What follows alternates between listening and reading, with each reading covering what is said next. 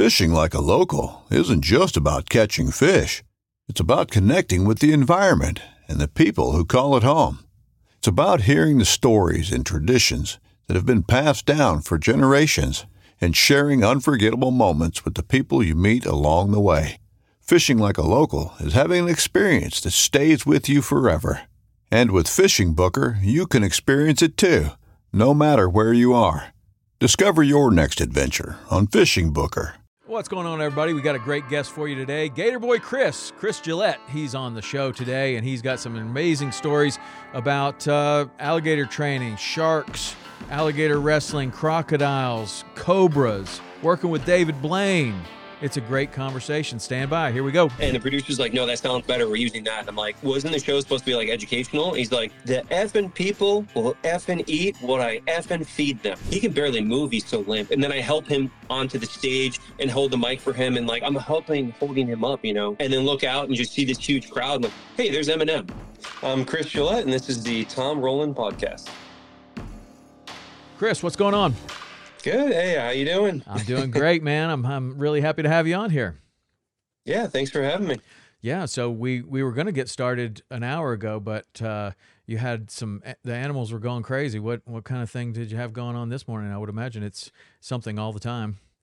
Yeah, it's pretty much nonstop. So like uh, last night, I got down about 37 out here. So Yeah. I had to move a bunch of animals around and put them inside, and then this morning I got to put them out. So you have to move things. eh, What's the temperature where where you really start having some trouble? I so just kind of backtrack for a second. So I've lived in South Florida for like the last 20 years or something, you know, and uh, so I just recently bought a 40 acre property up in North Florida, and uh, so that was only about uh, like eight months ago or so. Okay. And so we just moved our entire rescue up here to North Florida, and obviously North and South Florida.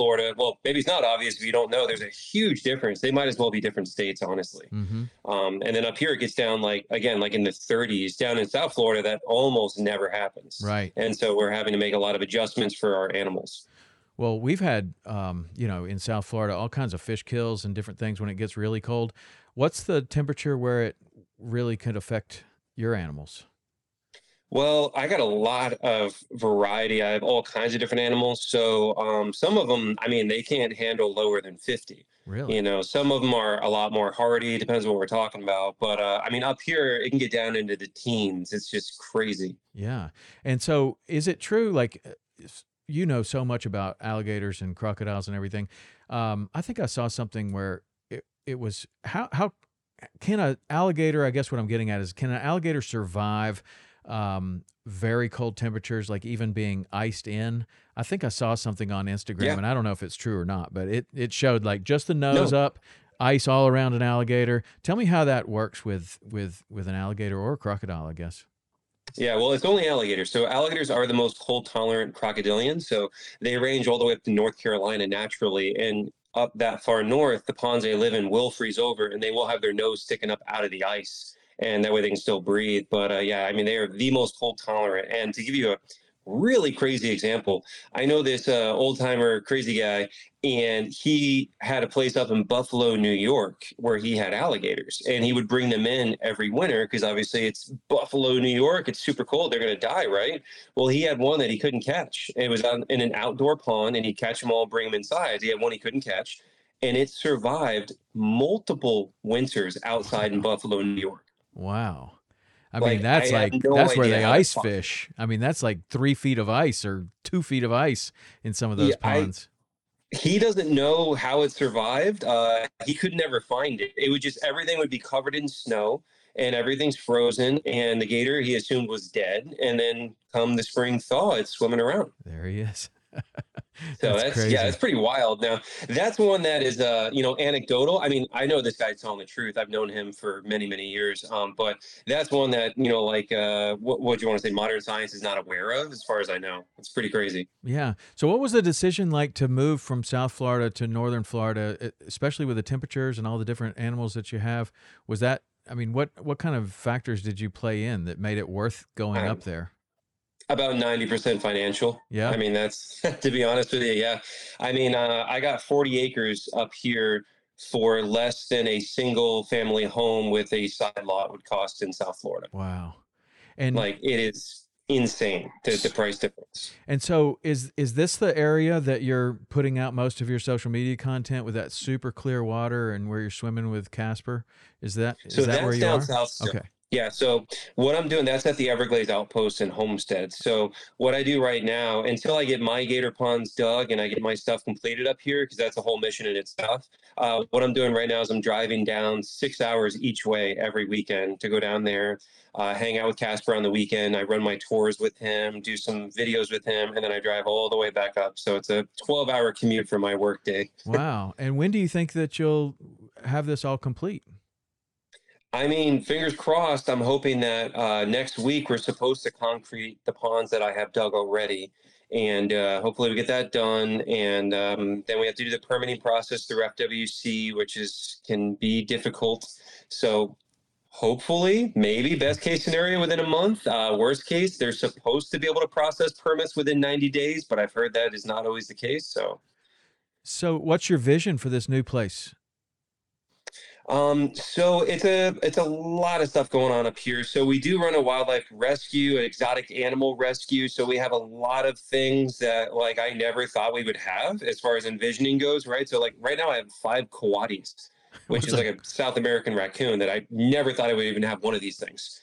Um, so yeah, running a rescue means very weird, unexpected stuff comes up. Uh, my my vision is having alligators and crocodiles and really focusing on that, but uh, when you're doing a rescue work, it's kind of wherever the call comes from. So the rescue, like like that particular animal, was someone trying to keep those?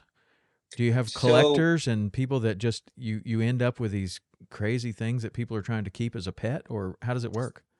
Right. So uh, one of them we actually caught. We got a call, at, you know, early in the morning, like, "Oh, there's a coati in our garage," and they were like, "What?" And they sent us a picture, and sure enough, it was. It was, it was uh, in kind of Gainesville area, and we drove over, and yeah, somebody I don't know if it's escaped or released pet, but yeah, it was in their garage, and it was not nice, and. uh yeah, full feral wild animal. Um, but it had one of its claws was actually all the way curled back into its own palm. So whoever had it was not taking good care of it Hmm. originally. Um, so that's how we got one of them, and then the other four are surrenders from people who did have them as pets. Wow. And then you could get a call for anything.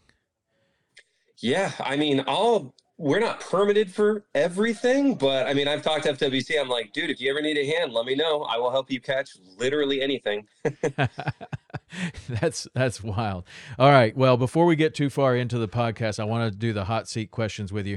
Um, it gives gives the viewers a, a a way to get to know you a little bit better. Some of them are funny, but um, so either or questions, just as quickly as you can as you can go. You ready to go? Let's do it. iPhone or Android? iPhone, Instagram, TikTok, or YouTube? Instagram, Something that scares you.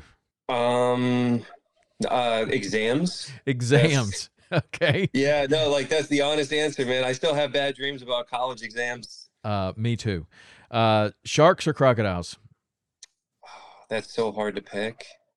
That's I, and I guess crocodiles. Okay. That's really hard. Mountains or beaches for vacation? I'm always on beaches. I'm always diving. So if I was gonna go somewhere where I don't normally go, maybe mountains, I guess, because Okay. I've never I never do that. Okay. Alligators or crocodiles? Oh, you're killing me with these. I know. I, I sat up late at night thinking about what how I was going to stump you. oh God, yeah. I, it's so hard. Um, I guess I'd go with Crocs. Though I love the Crocs. Okay. Drive or fly? Uh, well, I, I mean, I hate flying, but you get there faster. That's true. Some people are afraid of it. Venomous or non-venomous snakes? Um, venomous are just so much cooler. On you know, they're just so different. It's so cool. Cobras, oh my god. Yeah, that's what uh, Kevin said. You'd been doing a lot of work with them. Sea or land? Uh, honestly, sea, man. Yeah. Cool. One million now or ten million later? Um, I do the later. Okay. Coffee or energy drink or nothing? I I don't usually do either. I kind of thought that about you. TV show or your own YouTube or social? That's where I'm at right now. Actually, that is literally crossroads I'm at right now. Where I'm like, what am I? What am I doing? I got to figure this out. I got producers talking to me all the time, and I'm like, ideally, a successful social media I think is better. Okay. Uh, something that makes you laugh. Um, the comments I get on the internet. something that you have changed your mind on in the last three years. Oh my god, I don't have one off the top of my head I can think about. Maybe the TV stuff. I used to be all about doing TV, and now I'm like pretty anti-TV. Hmm. Interesting. We'll get to that. Uh, best advice you remember being given? Uh, remember that you are always replaceable. Very. Good. I think that's very humbling, and I think a lot of people need to keep that in mind. People get way too big for their britches, and they forget like you are always replaceable. I like it. One piece of advice that you have passed on more than once.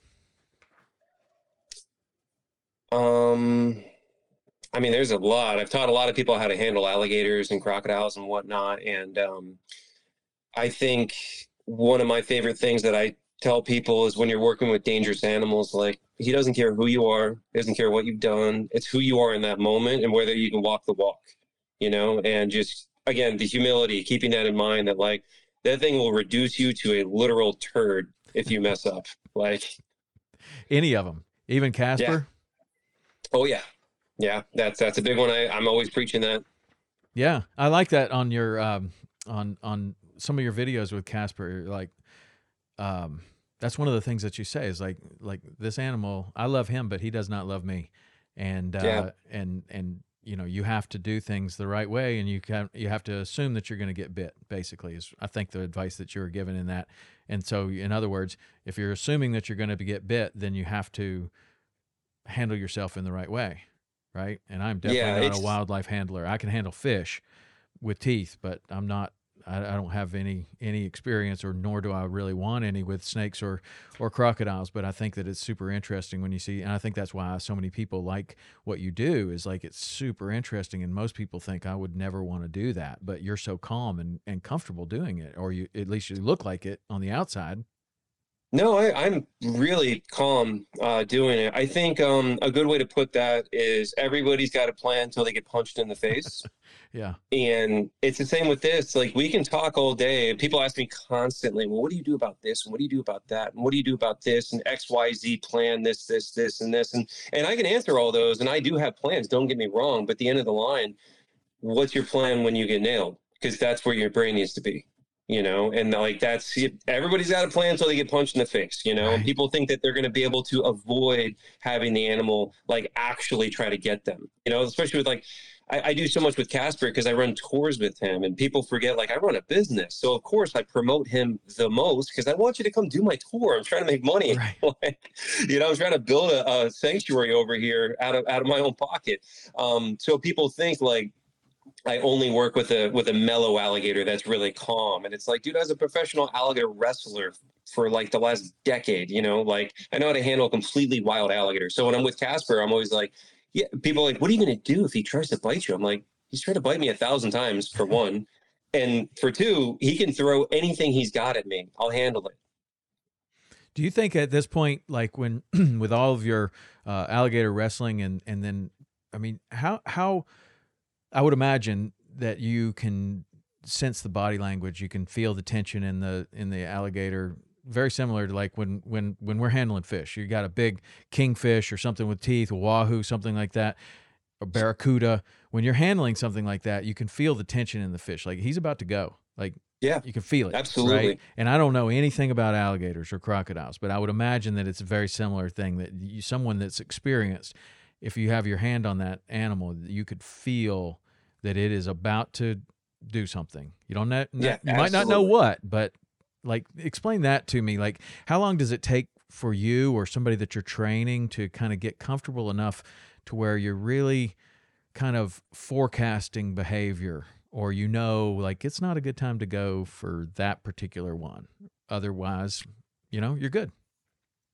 Yeah, it's um I would say it's kind of a mix between experience with the animal and then also just being someone that can really pick up on minor differences and, and, and things that happen. I don't know exactly how to articulate that well, but um, I always say, like, when I'm training somebody new to handle alligators or something, I'm always like, you know, do you have any experience in martial arts? That's usually one of the best things somebody can have is experience in martial arts. Because whether you know it or not if you've done it for a while you really pick up on how people telegraph their movements when they're going to go for a strike or a kick or something like that. And so being able to recognize when somebody's telegraphing really helps you so much with animals as well because everything does it you know everything telegraphs. Right. um, so you you have to be able to learn the animal but just having that years of experience of being able to pick up on when something's going to telegraph is incredibly important.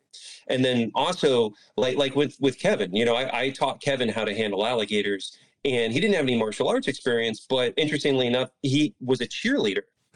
And which is not what you would think would be good for this but it is because it, it's about you know knowing your body knowing your strengths knowing how to work your body and then also you're working with somebody even though you're not like fighting them like for right. my background with martial arts you know but you are reading somebody you know mm-hmm. you're reading their body and, and how to work with them and you're throwing you know obviously I've never done cheerleading, but for Kevin, when he's like throwing somebody up and doing this kind of stuff, like it's very physical and you're reading that person the whole time, you know? Yeah. What's your martial arts background? So I'm not a pro by any means in, in any way. I don't want to sound cooler than I am. I'm definitely not like a pro or anything like that. But um, I did uh, karate all through high school into college. Um, and then in college, I also did Aikido. Um, and then just kind of after college, I started just kind of training like MMA. I started working with a guy that um, fought in UFC and doing training with him and whatnot too. Cool. That's awesome. Um, I've got some friends in the UFC too, like Clay Guida. Do you know him? The I don't know him. He's uh he's fought like fifty times in the UFC. He's a he's a, a Hall of Famer. Anyway, he loves to fish, and he you would you'd love this guy. He's he's an awesome dude. Uh, but down in South Florida a lot. Maybe we'll and North Florida too. Maybe we'll come see you someday.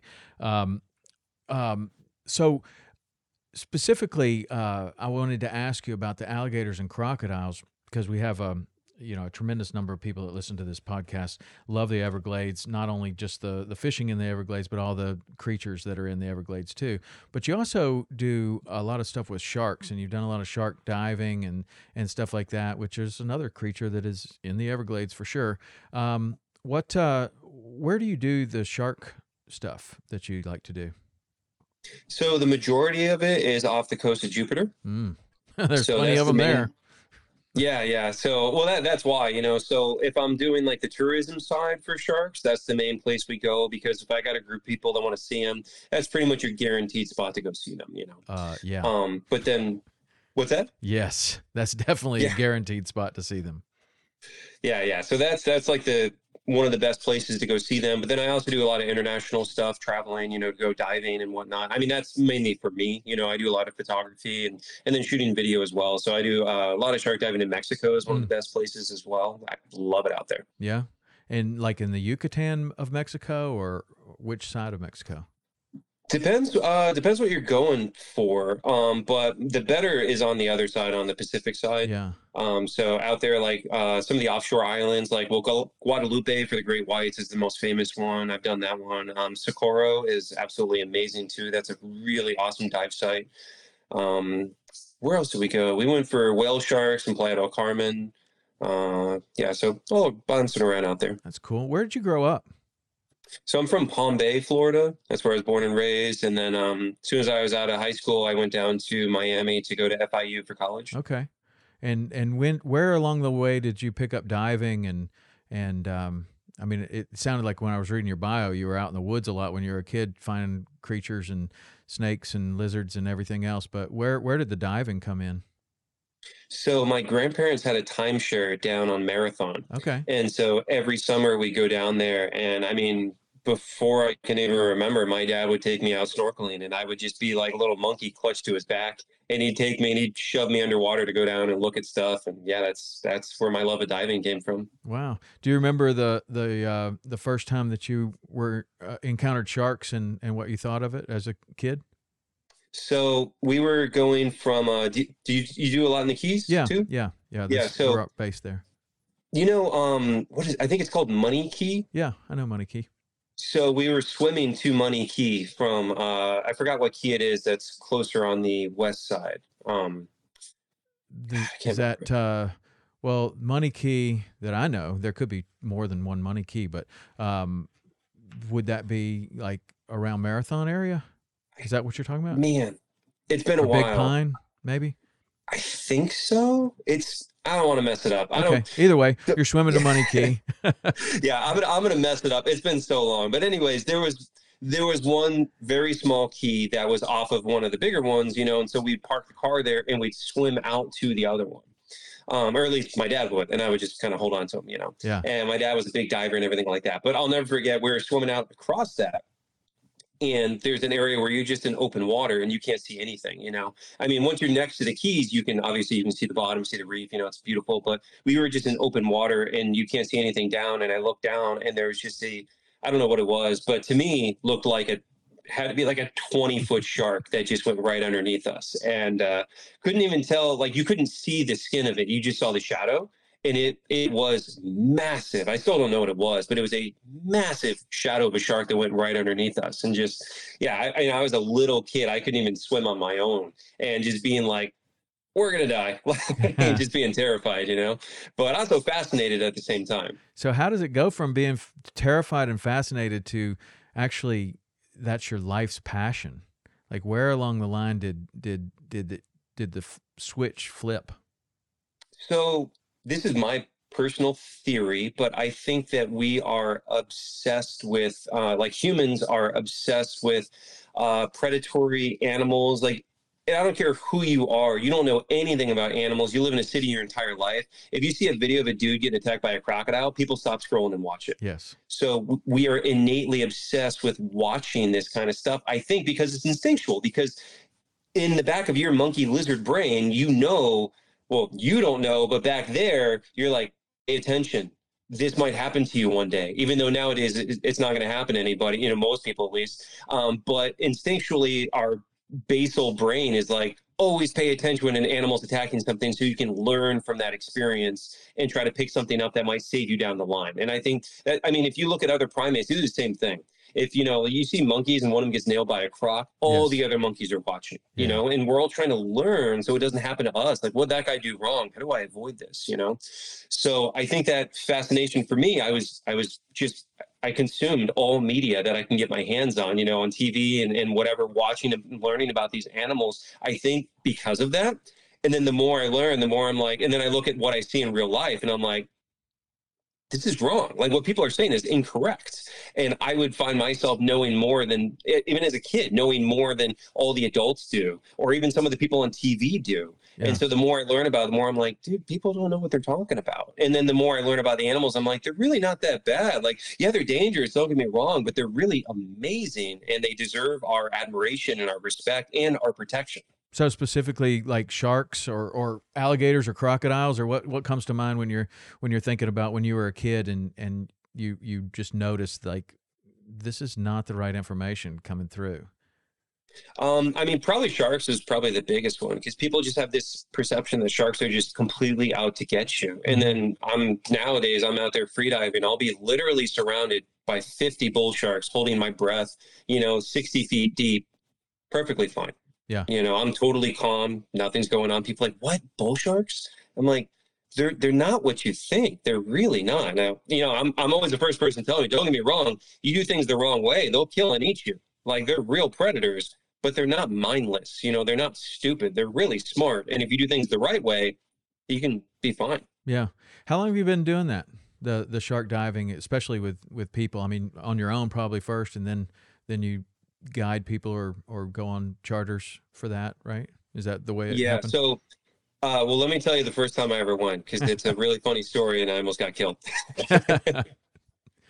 so um, the first time I ever went, uh, I'd seen a few sharks snorkeling, right? And you just see them in the distance, and, and you're like, okay, you know, whatever, cool. You know, it's it's it's exciting. You don't really know much about them yet, you know. Um, and then I had a friend who was big into spearfishing, and he's like, no, every time I'm chumming for spearfishing, we get tons of sharks. So let's just go out and chum and see some. And I'm like, okay, like, you know, I'm, I'm, God, what was I, I? I was probably like, I don't know, like maybe 25 or something like that, you know? So just full testosterone, no brains, you know? Yeah.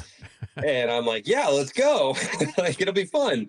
And we, and it's just the four of us. And uh, we go out there and we start chumming and we get a ton of sharks and we get a, like, I don't know, man. We probably had like maybe 30 or 40 uh, silkies and duskies and sandbars up. It was during the summer, and the pelagic season out here. Um, so we had a ton of them up and it's really fun. It's awesome. And it was calm. It, everything was going great, but we didn't know we were doing it all. We just, it just happened to be going well. And then um, we popped up. We were all in the water off the boat. Nobody's on the boat. And we look up and there's a huge storm rolling in. And the, the wind's blowing this way and the current's going this Oh way. no. And before we know it, we're losing the boat. And we are trying to catch up to the boat, and the wind is blowing it so hard. And like we couldn't, and I had little tiny fins. I wasn't like, I I just been like mainly snorkeling. I'd never done free diving at that point. So I did, everybody, the other three guys had like big, long free dive fins. I had these little stupid snorkel fins. And so we panicked and we're like, we got to get to the boat. And we start just hauling butt to the boat. And they leave me in the dust immediately because you know, I got these little stupid fins and they have the nice big ones. And so like we get separated and we're panicking and we're splashing like crazy and freaking out. And so if anybody knows anything about sharks so far, you're like, don't get separated from the group. Don't panic. And we're doing everything wrong right here. And so as soon as I got separated from the group and we're panicking, all the sharks fixated on me. Oh boy. And then before I knew it, I had one, you know, like try to bite me in the leg. And I turn around and I push it off. And as soon as I do that, and I don't know what I'm doing again. So I'm like doing big explosive movements, like trying to punch them. And then, and then, like the more you move, the more you panic, the more explosive your actions, the more they're interested because they're like, "Oh, this guy's freaking out. Let's get him," you know. And then they're on me, and I'm just thinking, like, I had a moment because at that point I've been working with alligators for years anyway, so like I understood animals, but it, my first experience was sharks. But a lot of stuff does translate, and so I was like, I didn't know enough about sharks to know what I was screwing up, but I knew I was screwing up. And I remember just having this moment, not of fear, but of anger, and being like, how did I? I am so stupid. How did I get in this situation? Like I know better.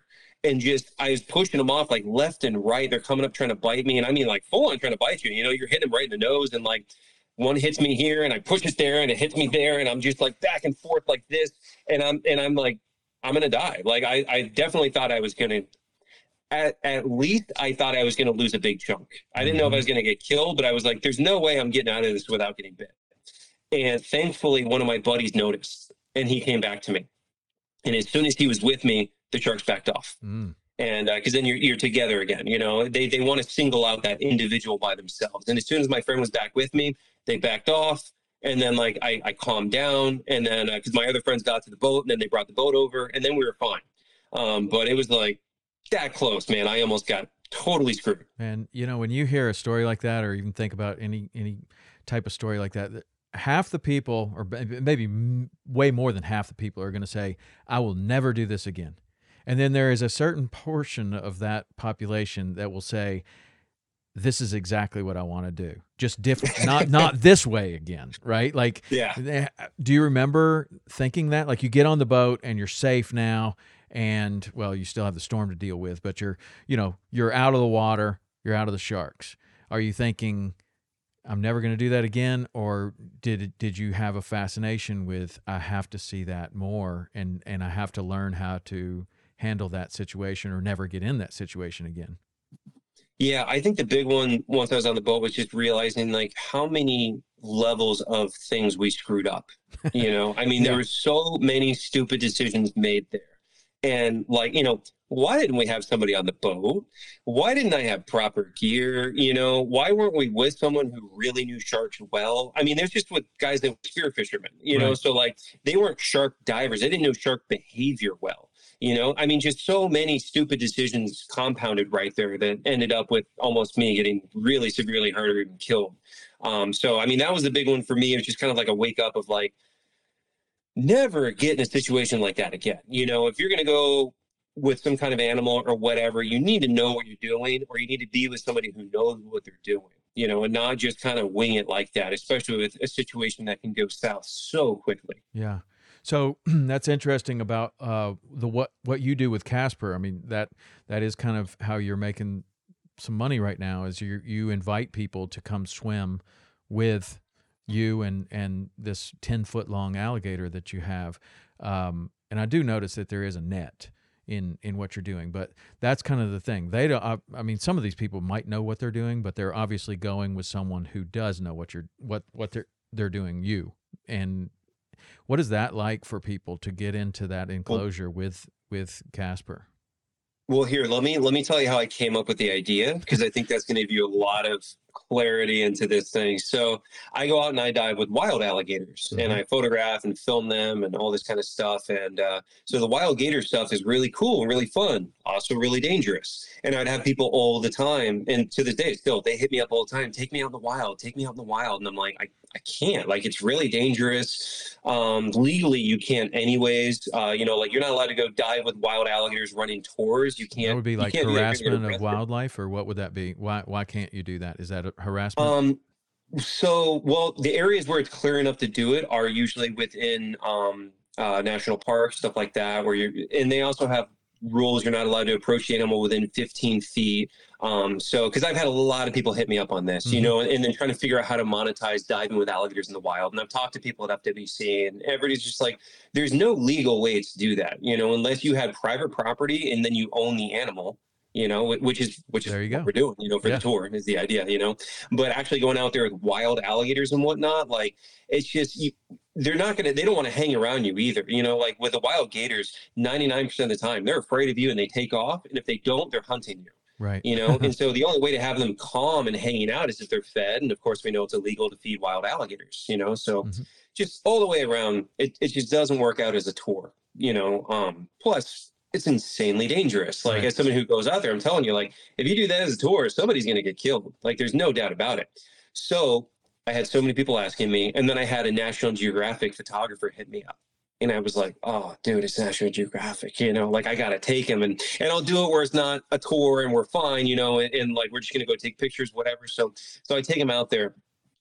Five minutes in, I'm not even kidding you. Five minutes in, we're swimming along and a gator just beelines right for his head and uh, he didn't see it coming. And like I had him in front so we can get shots. So I'm behind him and I see it coming right for him. And I was able to grab the gator before it got to him. But it was getting, I mean, it just, it happened so fast. You yeah. know, it's literally seconds. And if I had been like, oh, look, there's a bird, he would have got killed. Wow. Like right for his head. And I mean, that's what they, they just, they fixate because if they're on the surface, um, to also to make this make more sense too. Like alligators, there's 1.8 million alligators in the state of Florida. They don't typically see humans as prey. We're too big. They're not interested in people. If they want to eat people, you'd have people dying every single day in Florida. So they're really not interested in us until you're swimming. Because when you're swimming, what happens is when they're on the surface of the water like this, their eye is only about an inch above the water. Yeah. And if they're looking out across the water and they see you as a swimmer, all they see is the top of your head and your arms moving. And that this is perceived as a small animal they can absolutely kill. So I've had even five foot alligators try to come after me in the wild. But five foot gator is like a joke. It's like a baby, but they'll still come for you because they think they're coming for this. Right. And at that size, even at five feet, if he grabs your head and shakes, breaks your neck. You know. So that's why it's so dangerous to be swimming in the wild with them because they will go after the small animal that is the top of your head floating. Right. So, anyways, though, I had the Nat Geo guy out there that gator just came right for him, dude. And after that, I was like, never again. No, no, no, no, cannot do this, you know? Yeah. Um, and then I was like, well, so many people hit me up. How can I do this where I can capitalize on it? And then I was like, well, I work with alligators and we got a pond. Why don't we bring people in there and see if we can pull it off? You know, so when I first started it as a tour, uh, we had 15 alligators in that pond and because uh, I didn't know if it was going to work, I didn't know if it was going to be popular right. or whatever. So we had 15 gators in there with no net there was no net at that point because nobody had ever done this before, and I made it up. So there's no law to stop me, you know. so I was like, if, if you want to do it, sign waivers, come in with me. And uh, so I had people doing it, and we did it for um, maybe a year or two like that. Uh, and then, you know, I was like, this is chaos. So once it got a little more popular, we, we brought the numbers down to about five or six alligators at once. And then FWC got wind of what we are doing. Again, we're not breaking any laws, but they're like, you can't do that. And I'm like, well, there's nothing saying I can't actually. Uh, and they're like, well, and then they like made a little memo saying like we're not allowed to be doing that. We have to have a barrier. So then that's when we put up the net and all that stuff. Do you remember the first person that you let in there with you? uh, so really crazy. Um, somehow I hit like I don't even know how to say this. Like really, really rich guys from Mexico that I'm pretty sure are in the cartel. Uh-huh. and they would, I'm serious. I got one of them, like, I don't know how he heard about me and he came over. And then, like, all of his buddies, they'd fly over in their own little private planes drop in, get in there with me for the day, take some pictures, and then fly back home. like it was, it was wild. Yeah. One of the things that um, I noticed on your on your um, Instagram was that you said that like your mission was to wa- raise awareness about um, nuisance gators by and and that was part of the mission of of allowing people to get in and, and swim. So I was just kind of wondering how that works. Like what what kind of awareness are you? I mean, you want to make people alligator advocates, right? Like you want to teach them about the alligator and and make them a little more uh, educated on the animal, but what awareness are you trying to bring for nuisance gators? How do how do you connect the two? So, a um, couple of different things, right? So, the first thing I always like to point out is that people think in extremes, and this is our politics. This is everything. It is you're this camp or this camp.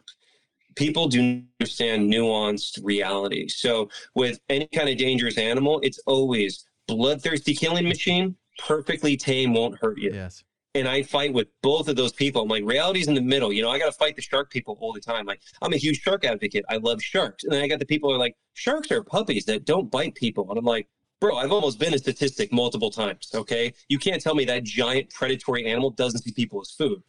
But then if you say that, everybody's like, yeah, kill the sharks. They're mindless killing machines. I'm like, no, reality's in the middle. They're not mindless killing machines, but they're not out to get you if you have like just half a brain cell and you just learn a little bit about these things, you can avoid becoming one of these statistics, you know? So same with the alligators. It's understand that they are not out to get you. They hang out all day. Like I was just saying, there's over a million in the state. If they wanted to get people, you'd have people dying every day. Hmm. They're really not interested in us but they're also not puppy dogs. And you got to be careful. And you have to be aware that we're living alongside an animal whose predecessors literally ate dinosaurs. This is a massive, powerful animal. So they do deserve our respect. You have to have some level of education, right? So the other thing, though, in Florida, we get about, they say about a thousand people a day move to the state of Florida. And then we know COVID obviously like tripled that or something. You know, mm-hmm. everybody's coming to Florida. So let's just go with a thousand people a day to keep it simple. Out of a thousand people a day to move to the state of Florida, how many people know anything about alligators? One, yeah. probably zero. You know, nobody knows anything. So they come here, and then when they first see an alligator, they imagine it's a bloodthirsty killing machine that's going to come after them. And so just trying to teach people that it's not out to get you. Just keep your distance, have some respect, leave them alone. The three big ones I always tell people don't feed them, don't have kids and pets near the water's edge, and don't go swimming in their habitat, like we were just saying for that reason, you know? Yeah. If everybody that came here knew those things, we would avoid the majority of these problems. But then what also happens is people get here, they see an alligator, they're afraid at first, and then they realize it's not doing anything. Oh, okay, it's a puppy. They're not dangerous. And it's like, yeah. it's one extreme to the other. It's so hard to get people to live in that middle ground where you're like, they're not monsters, but they, if you, you know, I, I, I don't want to say the language, but you know, the abbreviation for FAFO. yeah. Yes. Yeah. Yeah. Well, it's, it's also interesting. Like we, you know, we're fishermen and, uh, the shark, the shark situation in Florida is, is, is something that a lot of people talk about. It's, I, I love your perspective on that. Like that there, you know, you can't, you can't be in one camp or the other or like you're not in one camp or the other. You're kind of in, in the middle, and that's where most people, I think, should at least be aware of the two extremes. Like they're bloodthirsty killing machines. They're not puppy dogs. They're somewhere in the middle. The proper, you know, if you if you do your part, you're probably not going to have any problem with them. But there's also seems to be um, interested in your opinion of what the population in this in the state of Florida, especially where you're diving, um, you've been doing it long enough. Have you seen the increase in, in the number of sharks in that area and and in the state of Florida? Right. So, um, well, let me get to that. But first, I just really like to emphasize how politicized everything gets. Sure. You know, in that, like, if you are that person on the middle ground, you're hated by both sides. you know, both sides think that you're wrong and you're on the other side. And it's just like, it's impossible to have like a meaningful conversation where somebody is not going to politicize whatever you're talking about in some way, you know. Well, um, yeah, uh, so, uh, unless you have a podcast that you can talk in extended length like this, and this is exactly what we do. Like to to not just a tiny little soundbite of like, well, I don't think that they're puppy dogs. Okay, well then kill them all, right? Like, Yeah. it. But if you can have actually a conversation and you can understand where somebody's coming from, not only are you educating people about, you know, I mean, you have a tremendous amount of of experience and information. Like, why wouldn't someone listen to what you had to say about it? Like, instead of putting you in one camp or the other. But yeah, you're right. It's it is politicized. Yeah, well, and the problem too is just attention spans. You know, people. Uh, I mean, I look at my video metrics since I'm, you know, I have my social media channels, and that's what I'm trying to be really big on. And so I try to pay attention to like the metrics and the analytics of my social media. And most people don't make it past 30 seconds. You know, if you watch the little graph, it literally goes like.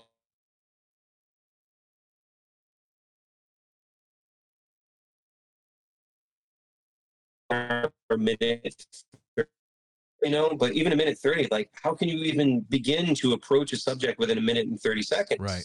and then people you know they just trail off you know, the majority of people don't make it past their 30 second mark and it's like how do you get through to people if they they don't have the mind to pay attention you know Yeah, yeah, for sure. So, what what is your opinion of the sharks, though? Uh, Do you think that they So, um, exploded? so my big thing is talking about shifting baselines right so are you familiar with that Um, yeah, kind of. I mean, but go ahead and explain it.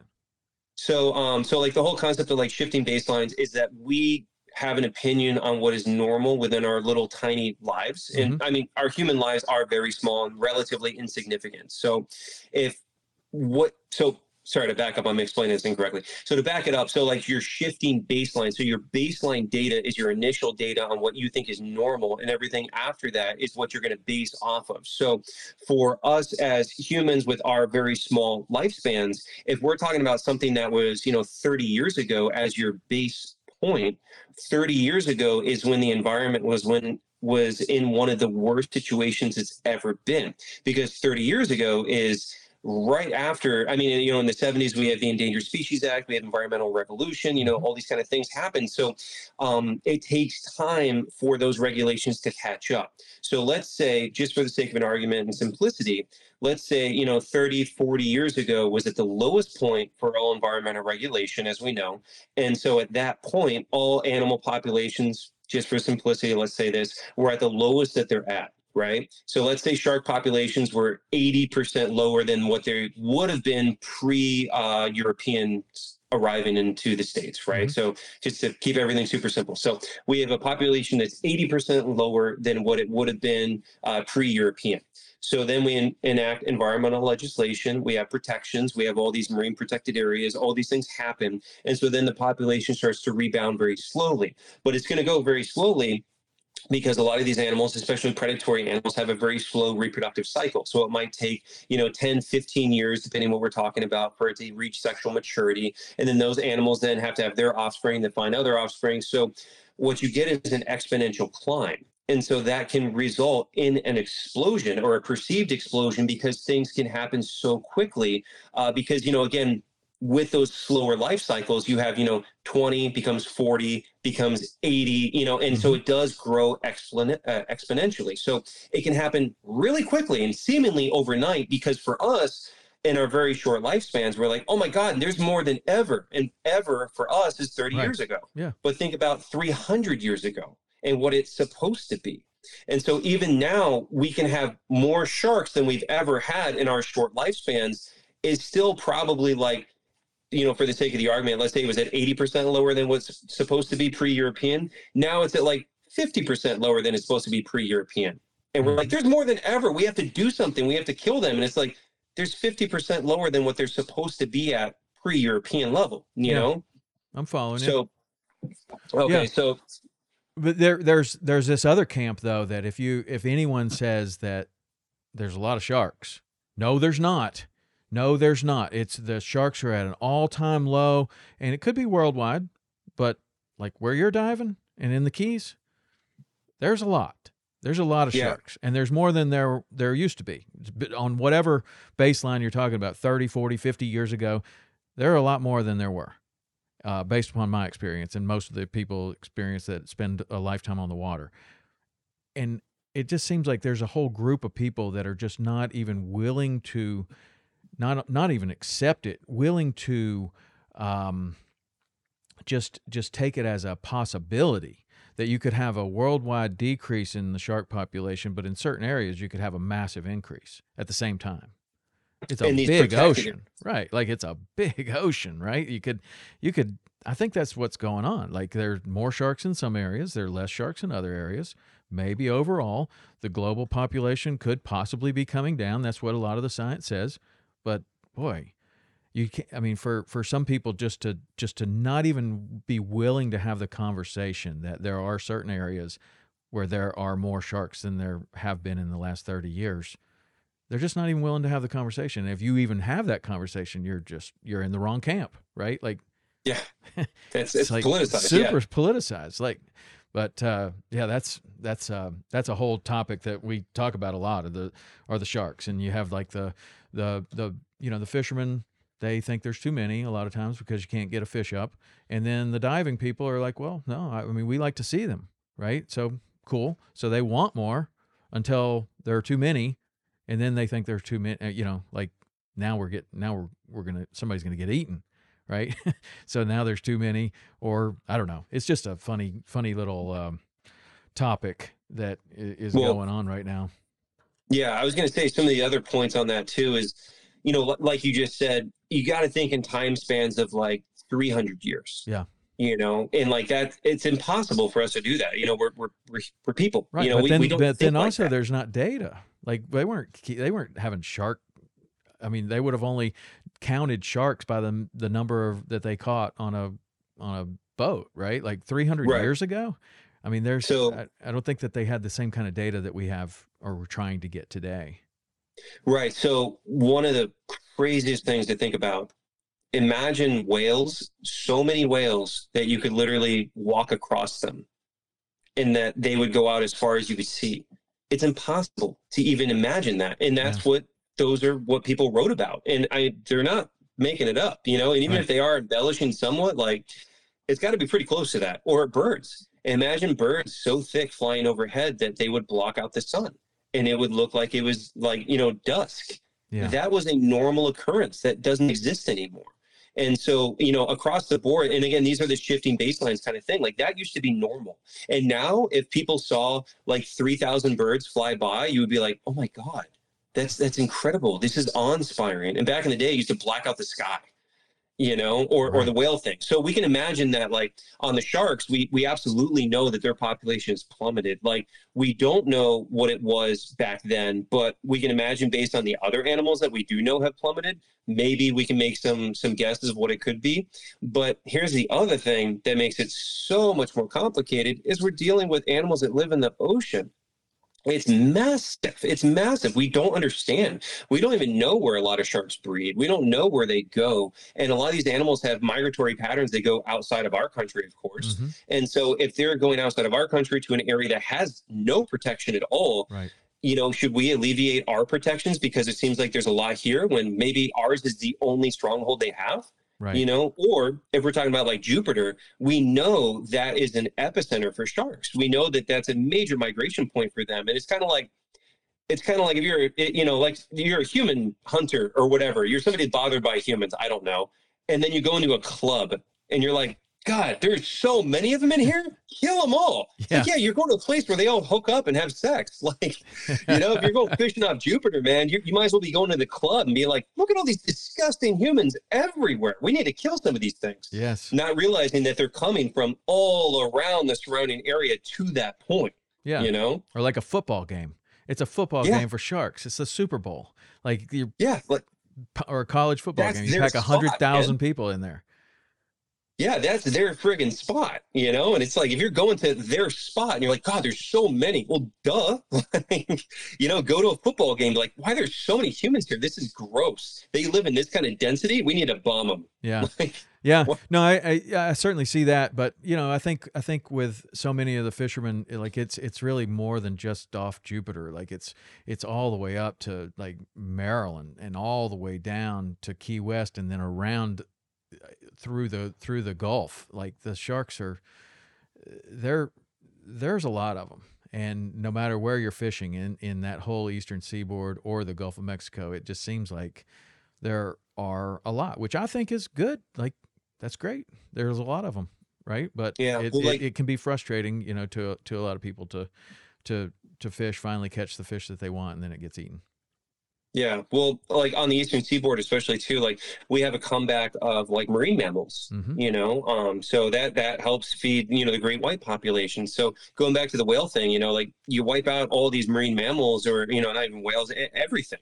I mean, we have wiped out everything. We are in this sixth mass extinction. I mean, there's no there's no doubt about it. Like this is a mass extinction caused by humans across the board for everything.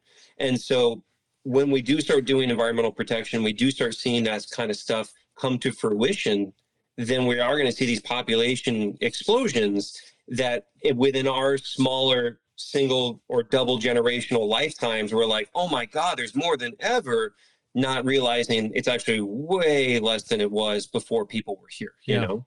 Yeah, no, I'm following you on that for sure.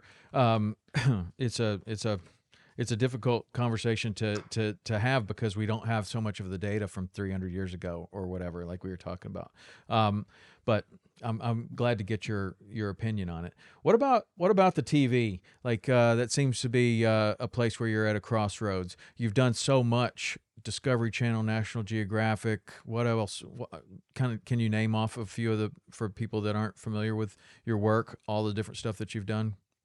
Yeah, so I, I like have a little like the, the the list I always read off whenever I'm doing things. I'm like, I've been on Nat Animal Planet, Discovery Channel, Travel Channel, CNN, NBC, E, History, Fox, the Weather Channel. like, yeah, so I've done a whole ton of different TV, and um, some of those shows were really fun and really uh, good time, you know, but most of them are not. Most of them I really did not like my experiences on a lot of these TV shows. Um, and most of them are just they're garbage, man. Most of them are fake. A lot of them are abusive to animals, uh, to the people. It's it's not a good time, you know. So people, why, abusive to the animals and the people. yeah, I've worked on a lot of TV shows where, uh, like, I mean, which one do you want to talk about first? Either either one. Yeah, on uh, well, I'll give you like on the people side because it's just shorter. Uh, they just straight up lie to you all the time. I've gone on shows where they the entire premise of the show is not uh, being told honestly. I've been on shows where they're like, "Oh yeah, man, this is your show. You're the star of this show." Blah blah blah, and like tell me over and over and over these Skype calls with interviews. This is going to be your show. You're the star of the show, and like you kind of start thinking like, man, they keep on saying that so much. Like they just trying to like fluff my ego. Like, you know, why they say that so much? And then you get there and you realize it's because you're not the star of the show. This other dude is, and they're trying to pit you against them.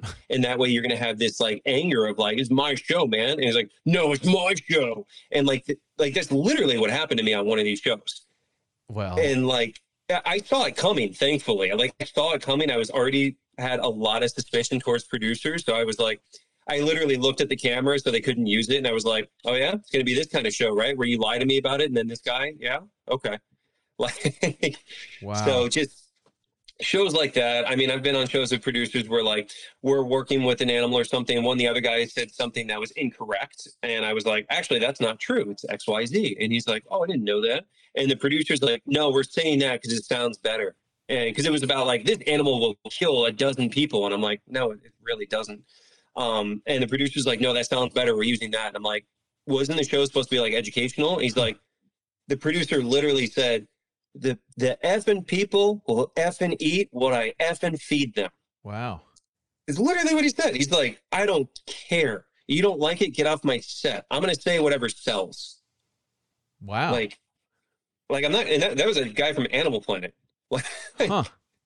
it's just like, dude, like what? Um, I I've done like uh, I've worked on like survival kind of stuff. Um, one of them like I'm obviously an animal lover. I love animals. I'm actually vegetarian because I love animals so much. And I was on there. I'm like, look, we can do like a kind of survival kind of stuff. We can talk about it, whatever. But I'm telling you right now, I know how TV works. Absolutely, we are not killing anything for the sake of filming it for TV. If we're actually surviving, yeah, I would kill any animals. Like Mhm. I, I, I am vegetarian only so far as it makes sense and I'm able to do it financially and all that stuff. Yeah. You know, I'm, I'm not like a zealot. Like I'm, I'm very realistic about it. I'm able right now that I don't have to do that. If I had to, I would. Um, but whatever. So we're doing a TV show and I'm like, we don't have to. I, you know, like this is just for the sake of TV. And I, the guy swore up and down, we're not going to do that. We're not going to do that. Blah, blah, blah. I made a very big point of saying it multiple times. And then they bought a pig and they brought it into the set so that we could kill it to survive. Huh. It's not even survival. It's not even a wild animal. You brought a domesticated animal in here so that people can kill it on TV for ratings, so it looks like we're surviving. And like, I mean, I, I literally got up in the producer's face. I'm like, I'm not going to kill him, but I don't beat the crap out of you. Like, we're not in America anymore, buddy. Like, you you think you're going to play this game with me? Like, it, oh, it was. Well, I can see It- why you're not not uh, not so fond about TV and and leaning more towards your own your own kind of deal. If when you look at your uh, your YouTube, your social media, like what blue sky like what what kind of message what what what would be the mission or the message that you're trying to get through on your own channels when you're when you're in control totally in control of your own uh, message I mean, just trying to show reality, uh, what is actually real. I mean, that's the other side of it too. On the animal side, everything on TV is staged. You know, not everything, but 99% of it is staged. Almost everything on TV is faked. You know, it's just like like fishing shows. I'm sure you know. You know, where they're like they got a guy down there hooks it up. Oh, we got a big one. Oh, oh, reel it in. Like that would be so much. I would love it if that was actually that easy because I've been doing fishing shows for 20 years and uh, we have never had a diver that was so good that they could hook up a fish and, and we could catch it. But I, if we could do that, we would catch a lot bigger fish than what we catch Yeah. on our show. Well, I I mean, I've obviously never worked on a on a fishing show. I imagined it might be the same, but I've worked on so many like snake or, or alligator shows where they literally do that. yeah. They literally have. I have been the guy in the bushes with the snake and let out the snake right in front of the guy, so they can be like, "Oh my God, look, let's catch it." I've been that guy Yeah. when I was a kid, multiple times on TV shows. I mean, now that I know better and I watch shows, and be like, "That's completely staged." That alligator is a captive alligator. It shows signs of metabolic bone disease that you only find in captivity. That's not a wild alligator. They do it constantly. They're out in the wild and they catch a wild alligator, and somehow it, it looks exactly like one out of a zoo, where its teeth go like this instead of like this Mm, like very nuanced things that you would know if you know about these animals, you know? So right. they fake all that crap, you know? So I assume they probably do that for a lot of fishing shows too. I don't know though. I mean, to an extent, I guess maybe maybe bass fishing, where you know it is a, a, a fish that lends itself more to captivity. But I mean, you're not going to do it with a sailfish, you know, or or Right. like you know a bonefish or something like that. I don't I don't. I mean, if if that's possible, I haven't figured it out yet. But I mean, maybe maybe it is. It could be. Maybe I just I'm going to have a realization that that my my business could be so much easier if we did that. But we actually have to go out there and catch them. Not only do we have to go out there and catch them, but we have to do it with like a boat following us. Which, at and when I first started it, I was like, I can barely go out there and catch these things by myself when everything is perfectly quiet and everything is good. Now I got to take this boat with me. Like it made it a lot more difficult. You got you got camera guys back there and slamming the cooler and slamming the hatches, and you're like, All right, I, got- I got one for you. So I was working on this show that, you know, you signed contracts, so I can't say what it was, all this kind of fun stuff. But we're trying to catch a uh, a crocodilian, right?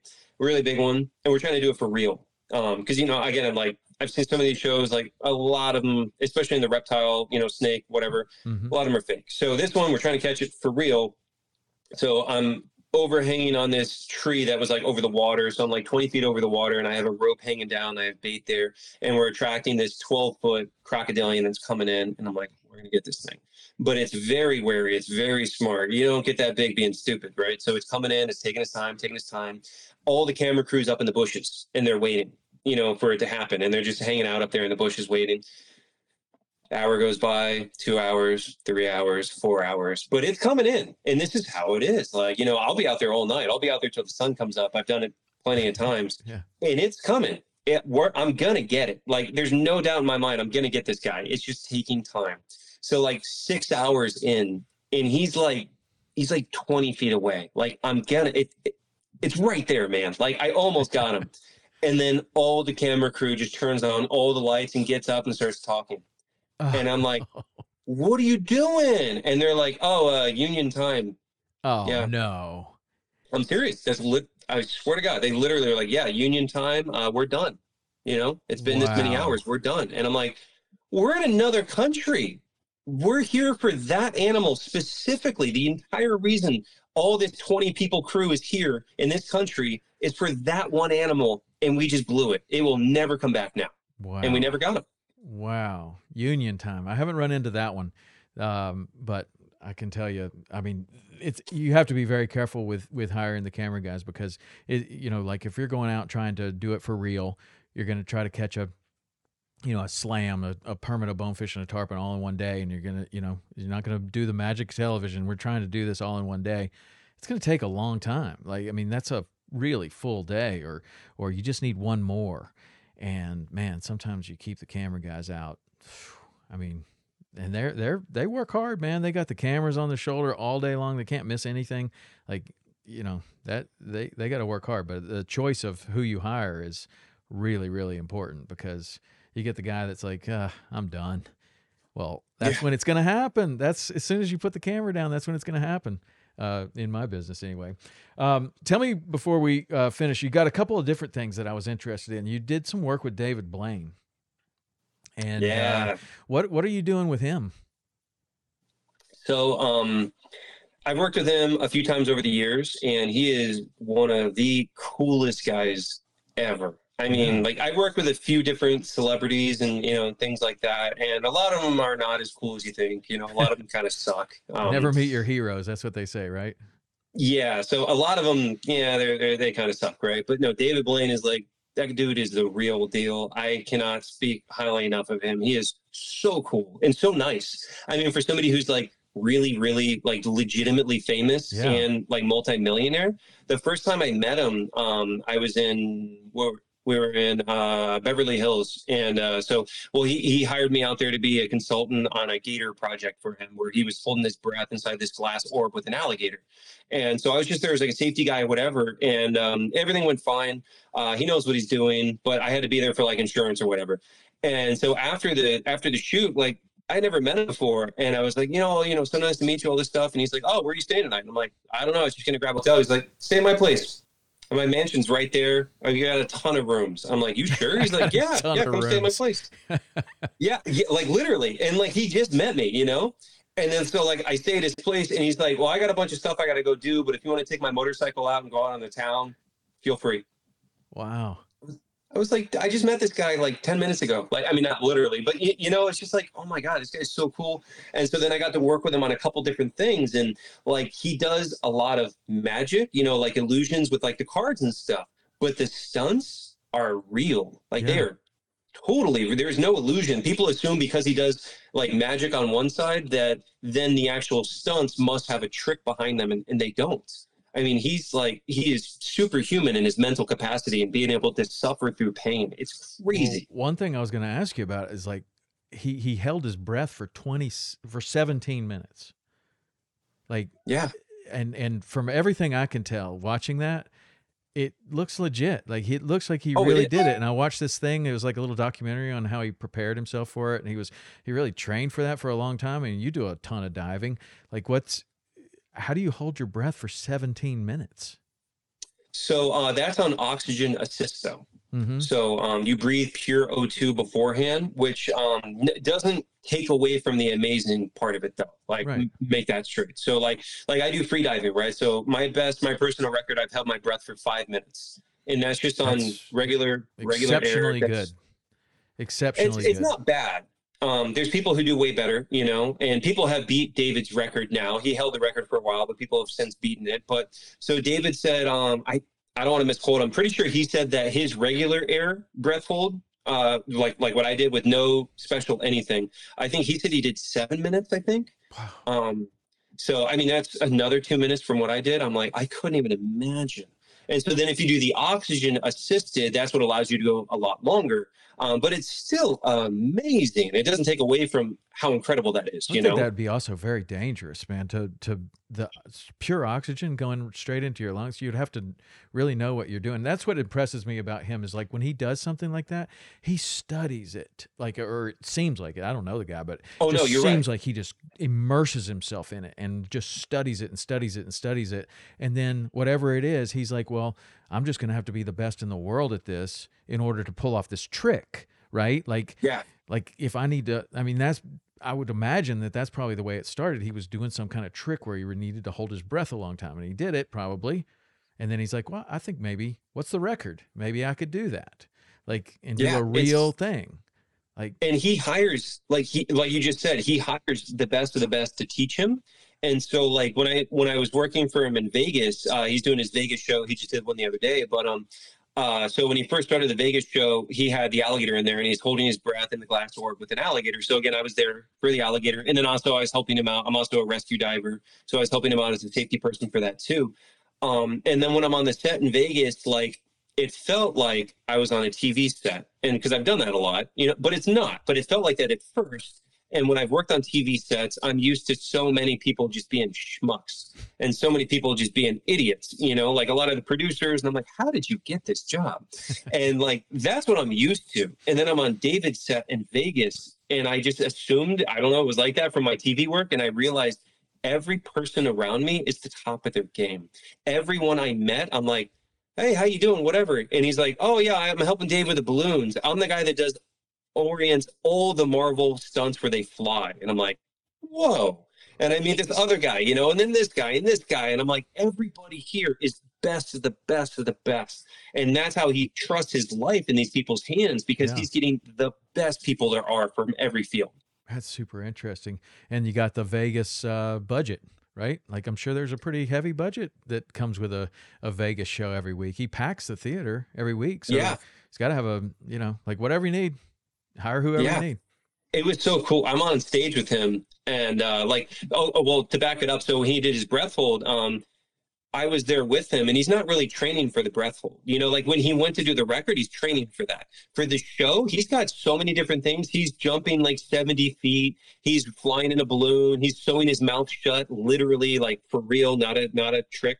Uh, he's putting an ice pick right through his arm. Like he does all this crazy stuff. So for the breath hold, he's not even training for it. And he did with the oxygen assist again, but he did 10 minutes and I was right there with him. I'm with him the whole time. You know, I'm his safety guy. So like he did the 10 minute breath hold and then I helped pull him out of the water and he's just he can barely move. He's so limp. And then I help him onto the stage and hold the mic for him. And like I'm helping holding him up, you know, and then look out and just see this huge crowd. I'm like, hey, there's Eminem. Hey, there's Woody Harrelson. hey, like there's so it's great. There's Edward Norton. Like it's nuts, man. is- like it's so crazy. nuts. Have you ever seen that Instagram with uh, that guy? He calls himself Mr. 10 Minutes. I, I've not seen that. I don't know what he does, but he can apparently hold his breath for 10 minutes anytime he wants to. And he does all these videos in the pool. Uh, I just think it's wild, like that some people can train themselves to do that. And then, then you can go even further, like 17 minute. And then I looked at the record, like 24 minutes or 23 something for the record. And I'm sure that's oxygen assist. And, and I don't even know how that works, but man, that is, that is incredible. That's amazing. Yeah. So, I mean, basically, you're just breathing oxygen and uh, fully oxygenating your blood, and so it's all in your system. Um, in that way, you know, you get a longer hold off of it. Yeah, it's incredible. So tell me before we go uh, about the Cobra work. I heard uh, Kevin told me you've been working with Cobras. Yeah. So, um, well, I have for a long time. So, um, when I was down here in South Florida, when I first, well, not, I'm up in North Florida now, but when I first went to South Florida, um, and I was down there, uh, the first job I had down there when I was in college was doing venomous snake shows. So we'd handle cobras and puff adders and rattlesnakes and all this cool stuff in front of like audiences, like 600 people. And so it was just wild to be like, you know, 19, 20 year old kid who's like, kind I was kind of an idiot, you know, and I'm sitting here handling a cobra in front of 600 people. And I'm like, this is wild, you know? um, but then recently, uh, it was supposed to be a secret, but David Blaine was just on Joe Rogan and, and he, he said it and he mentioned me on there, which is really cool to be mentioned on Rogan. Right. But Yeah. he was like, yeah, so he, he just kissed the King Cobra and he, you know, he, since he said it, I can say it now because they made me, you know, sign all this stuff. You're not supposed to say it, but so I was helping train him to be able to uh, kiss the King Cobra. Wow. And so we were just, yeah, it was so cool. Uh, and, you know, working with him and working with the Cobras, and it was incredible. And so when he comes to you, so he just calls you sometime and he's like, "Hey, listen, I got this thing I want to do. I want to kiss a Yeah. king cobra." Like, is that kind of how it went down, or how does he how does he propose that to you? That I want to learn about Yeah. cobras because I want to kiss one on stage. Yeah. And um, I don't know how much I can say exactly until it airs, you know, but like, yeah, when he first called me, I was just like, oh God, what? Because it's so dangerous. And I know because I know David, it's going to be for real. And it was. He did it. He pulled it off for real. That snake is a real real king. It is not venomoid. The venom is still there. It's not defanged. It's not like tranquilized. Like that snake will kill you. It is not a joke at all. Full blown, hundred percent real deal king cobra. Wow. Um, not playing around. And it like, I don't, I don't know how much I can say exactly. You know what I mean? But um, like, a lot of guys will use like like they're going to work with an alligator they're going to work with the casper of alligators mm-hmm, you know mm-hmm. they're going to yeah. work with one that's trained and chill and nice and then they're going to act like it's a it's a wild one this was a wild king this was a real deal king like that's what i mean when i'm like it was the real thing it was not like a casper of cobras yeah. it was a that thing will light you up and end your life like and and he did it for real man but like when he called me to do it and i was just like I don't know if I'm going to do this. Like, I don't want to be the guy that's responsible for his life because, like, he, it's a pretty high probability, like, he might get killed on this. And I had, like, I don't know, I had like two weeks where I was like trying to decide whether or not I was going to take the job because I was like, I, don't know if we can even pull this off. And, like, even if we do it and everything is great, it's still, even for an expert, it is so dangerous that, like, you might get killed anyways, even if he's great, even if he does everything right he might get tagged and killed.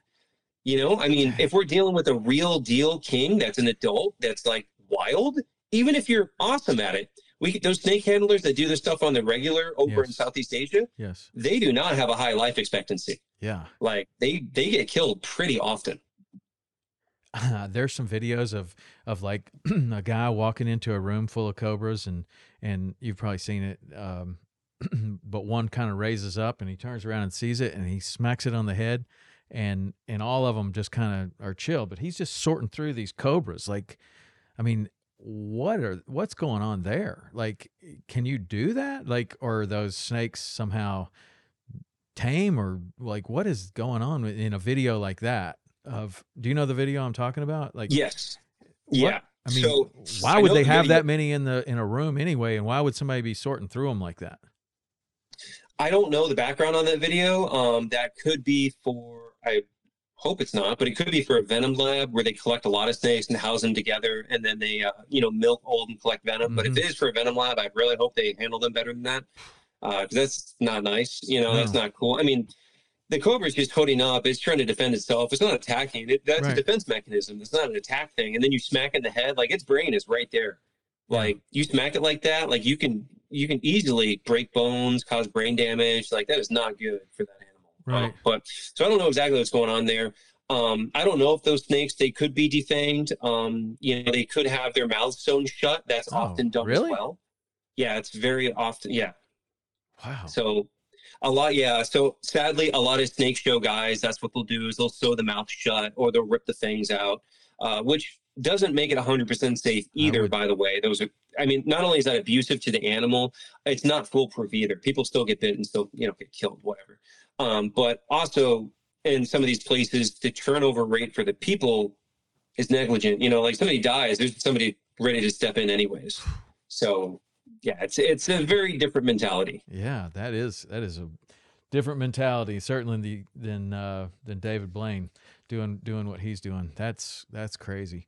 Um, well, I know I want to be respectful of your time because you uh, you already had a an animal crisis, and I'm sure who knows what's going on uh, behind you right now. Um, but I really appreciate you coming on. You told some incredible stories, and really nice to get to know you a little bit.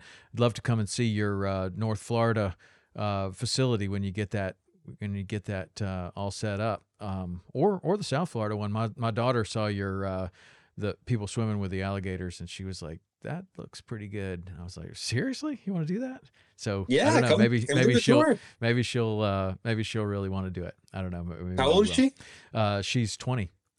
Yeah. Oh, okay. Yeah, yeah, yeah. I was just making sure the age limit's sixteen. You yeah. know, um, but yeah, come do it, man. Um, yeah. Right now, we're still doing them uh, every Saturday. Right now, down at Everglades Outpost and Homestead, you can come get in the water with me and Casper. It's really cool. And then uh, once I get my stuff built up here in North Florida, I'll be doing the tours up here too. Okay. And then for people that want to uh, uh, find you, follow you, see your content, how do they do that? Um, so on Instagram, it's Gator Boys Chris. On Facebook, Chris Gillette with the uh, verification thing, or my backup on there is Gator Chris. And then on TikTok, um, uh, Gator Chris One. I need to make them all the same thing. Yeah. Um, and then on uh, YouTube, I've got a channel I do called Florida's Wildest with my girlfriend, and then I've got another one called Gator Chris, which is more of like almost like a podcast kind of channel where I just talk and do deep dives. Nice. And then what? Then you have a um, there's Crocodile Chris too, right? Is that your we- yeah, is that your yeah, website? I, I, yeah, so that was the uh, the photography website, or no, the tour website is Crocodile Chris, and I have a bunch of stuff on there. And then I've got a photography website too, which is chrisgillette.com. I need to hire somebody that knows uh, internet stuff to make everything the same. there you go. There's a there's a job for somebody that loves snakes and sharks and crocodiles. Uh, they that also knows the internet. Yeah, because I don't, and I need somebody that can streamline all this stuff for me. all right, all right. Well, Chris, man, I appreciate you coming on. It's great to uh, great to get to know you, and um, great great conversation, man. Hey, thanks for having me. I really appreciate right, it. don't get bit. Yeah, don't get bit. All right, see ya.